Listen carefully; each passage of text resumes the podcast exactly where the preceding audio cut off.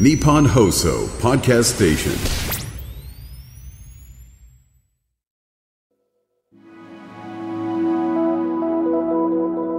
こんばんは、阿部亮です。さて、前回は学生服リユースショップ桜屋を運営している株式会社サンクラット代表取締役の馬場かな子さんをゲストにお迎えしました。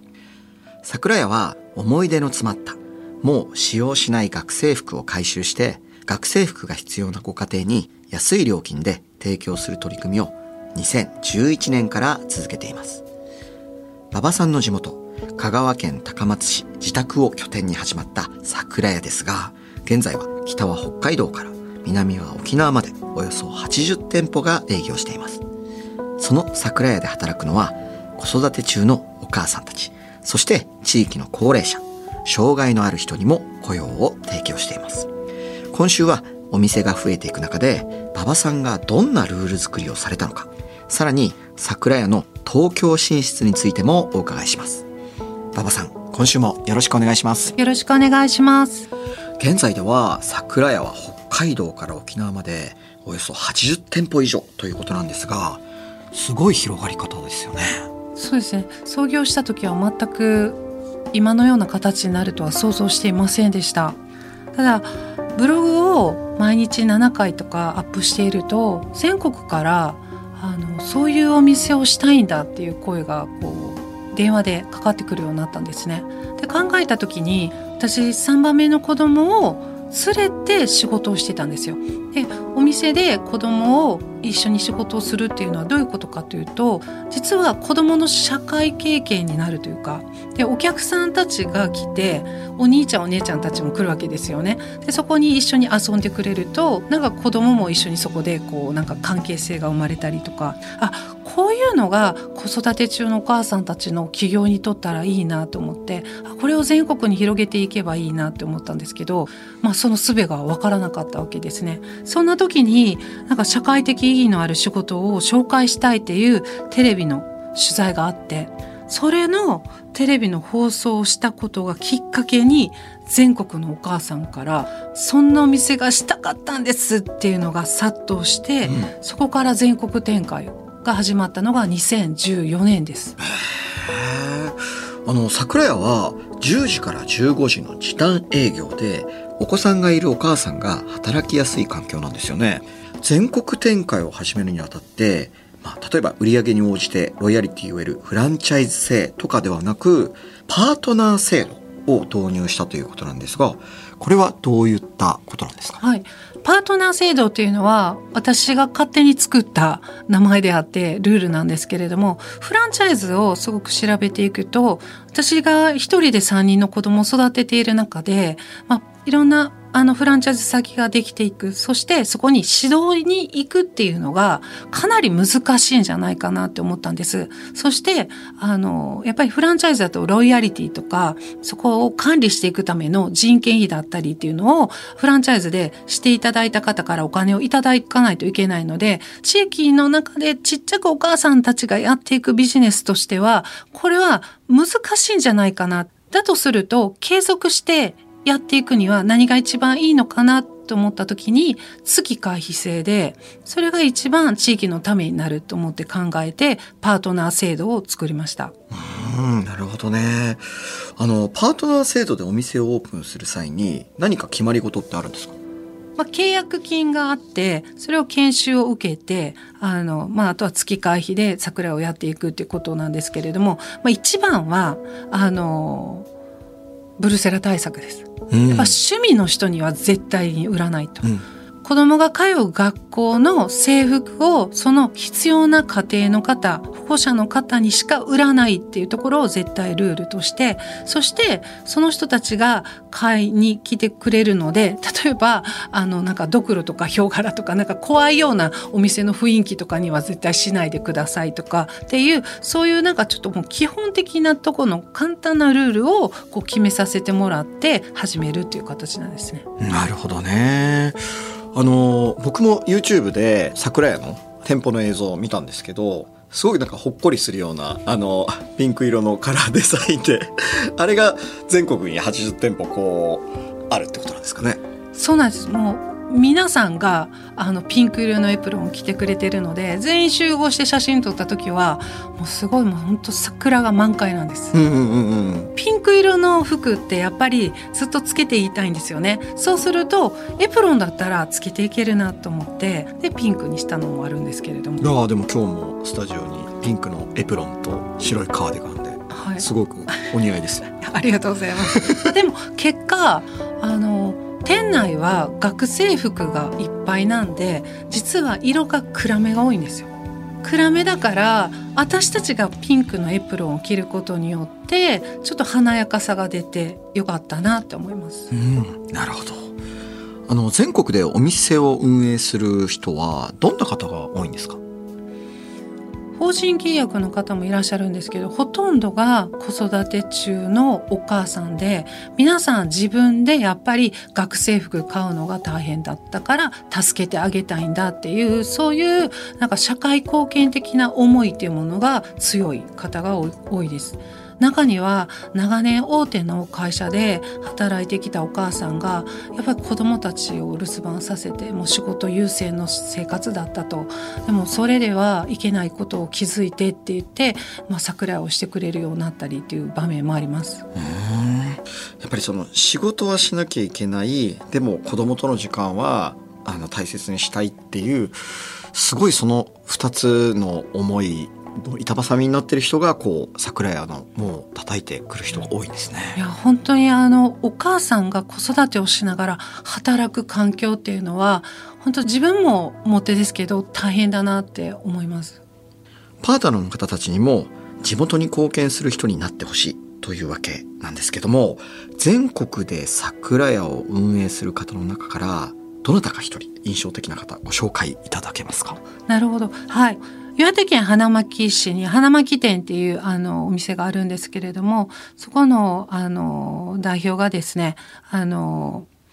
私たちは回収ボックスをさまざまな会社に置かせていただいて学生服を集めているんですけれども、その中にタオルも入れてもらったりしてるんですね。で、そのタオルをですね、近くの老人ホームのおばあちゃんたちが雑巾を縫ってですね、で、その雑巾をおばあちゃんたちと一緒に今度は小学校に寄付するという。で、今度小学校の子供たちがその雑巾を使いながら、あ、これは地元のおばあちゃんたちが塗ってくれたやつだっていうことを感じながら使うっていう。で、雑巾はですね、今100円ショップとかでも売ってる時代なんですけれども、化学繊維とかで水の吸い取りが悪かったりするんですよ。だけれども、このタオルで作った雑巾っていうのは、もう水の吸い取りも良くって掃除もしやすいっていう部分と、あとはもうおばあちゃんたちの思いがっていう、そういった人の気持持ち、思いを循環させていくような、あの、仕事が、実は桜井花巻やっていて、で、それを連なって、例えば仙台店とか、いろんなお店が一緒になってやるようになりました。FM93 AM1242 日本放送安倍亮の NGO 世界一周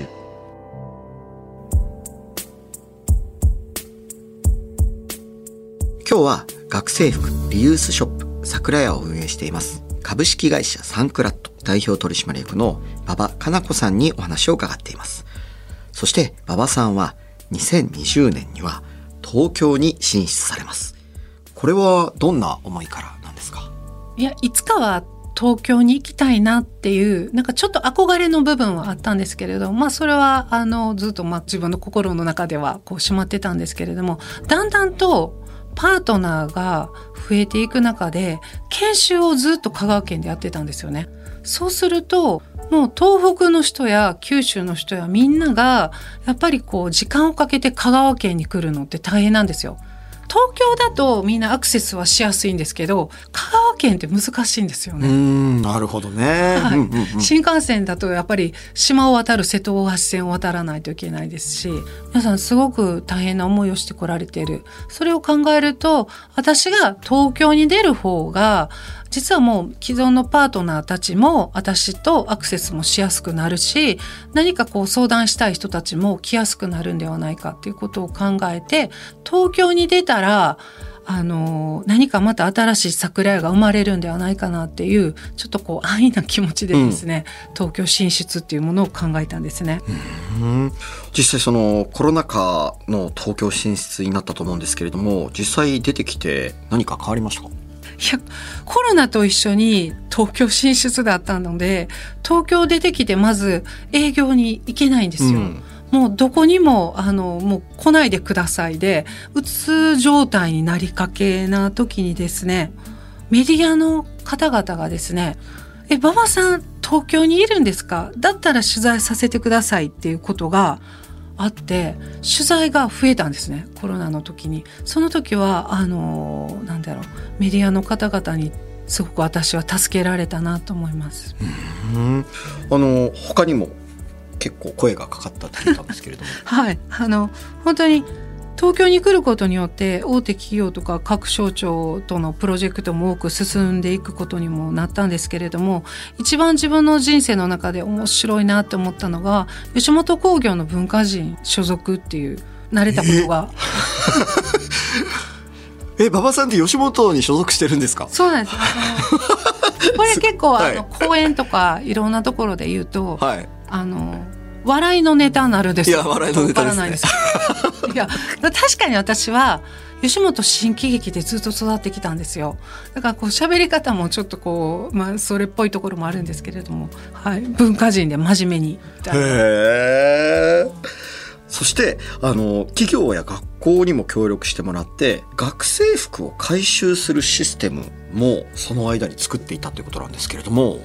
それはどういったものなんですか？そうなんです。あの起業してからやっぱ数年経っていくと感じたのは短時間営業なんですよ私たちは。だけれども世の中は働くお母さんが増えていて実は働くお母さんたちがやっぱなかなか私たちのお店に来れないっていう声がこう多くなっていったんですよね。でその場合どうしたらいいのかな一番は企業に回収ボックスを置いてもらおうと。でこれをですね内閣府の子どもの未来応援国民運動に参画することで企業や学校や自治体があの応援してくれるんではないかということで、はい、内閣府の当時政務官に相談に行ったんです。すごいですね。あの何も知らないので誰に聞けばいいかわからないわけですよ。なので直接行く方が早いって思うわけですよね。いやでも実際その現在全国900箇所以上に回収ボックスって設置されてるんですよね。そうですね。もう今ではそう、もう1000円を超えていると思います。でも、この回収ボックスっていうのが、あの、2017年から始まっているんですけれども、本当最初は一体なんだこれって言われてたんですけど、実は回収ボックスのこのポスターを、この会社の人たちやお客さんが見てくれることによって、何これって言って、え日本にも何学生服買うのが大変な家庭がいるの？貧困問題っていうのがまだあるのっていうことの周知につながるんじゃないかなっていうことでこの回収ボックスの意義があるっていうことで私は広めてきたんですね。それを理解してくれた企業の皆さんが置いてくれることになったんです。でも実際この学生服の回収ボックス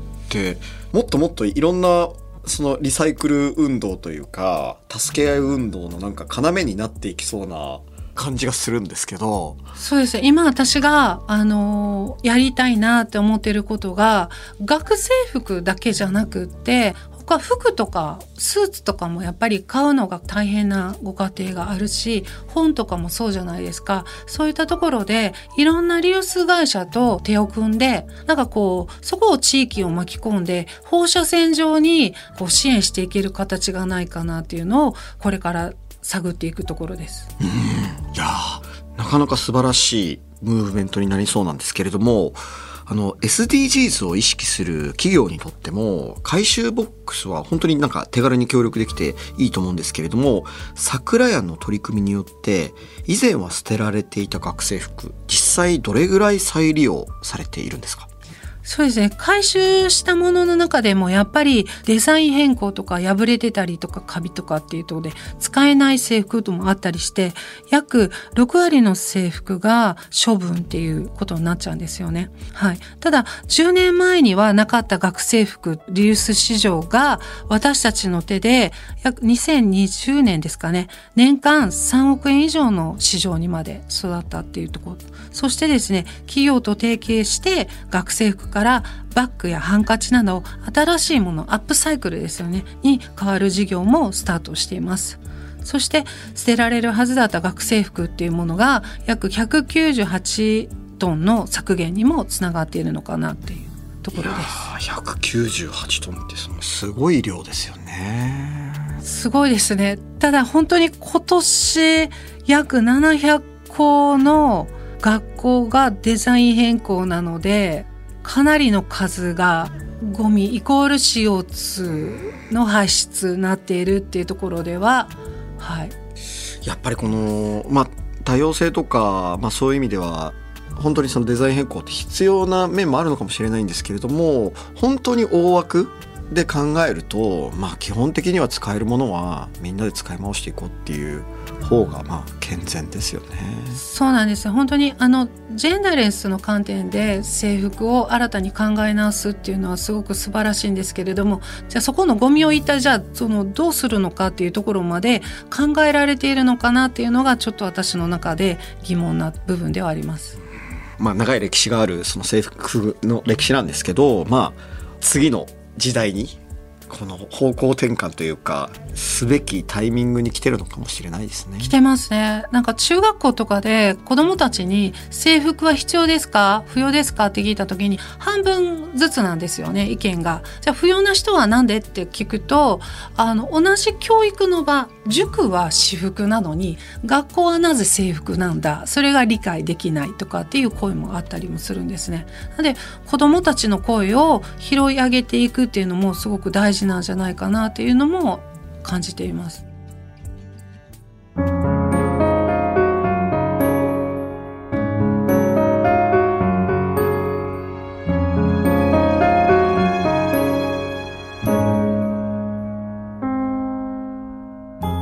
京有楽町にある日本放送からお届けした安倍亮の NGO 世界一周。そろそろお別れの時間です。今日は学生服リユースショップ桜屋を運営しています。株式会社サンクラット代表取締役の馬場かな子さんにお話を伺いました。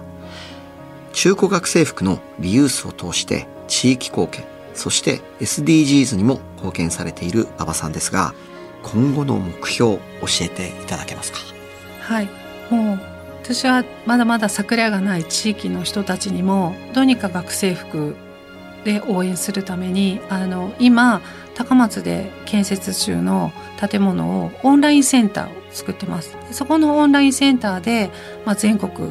皆さん制服で困っている方を、まあ、どうにか網羅できるようにするのとあともう一つはその場所でインクルーシブ教育これまでやってきた地域活動の中で障害者の居場所支援だったり不登校の子たちの問題だったりに寄り添いながらそこで教育できるあの居場所づくりを繰り広げていきたいなと思ってます。馬場かな子さん、貴重なお話をありがとうございました。ありがとうございました。株式会社サンクラットが運営する学生服リユースショップ桜屋について詳しく知りたい方は公式ホームページをご覧ください。ここまでのお相手は阿部亮でした。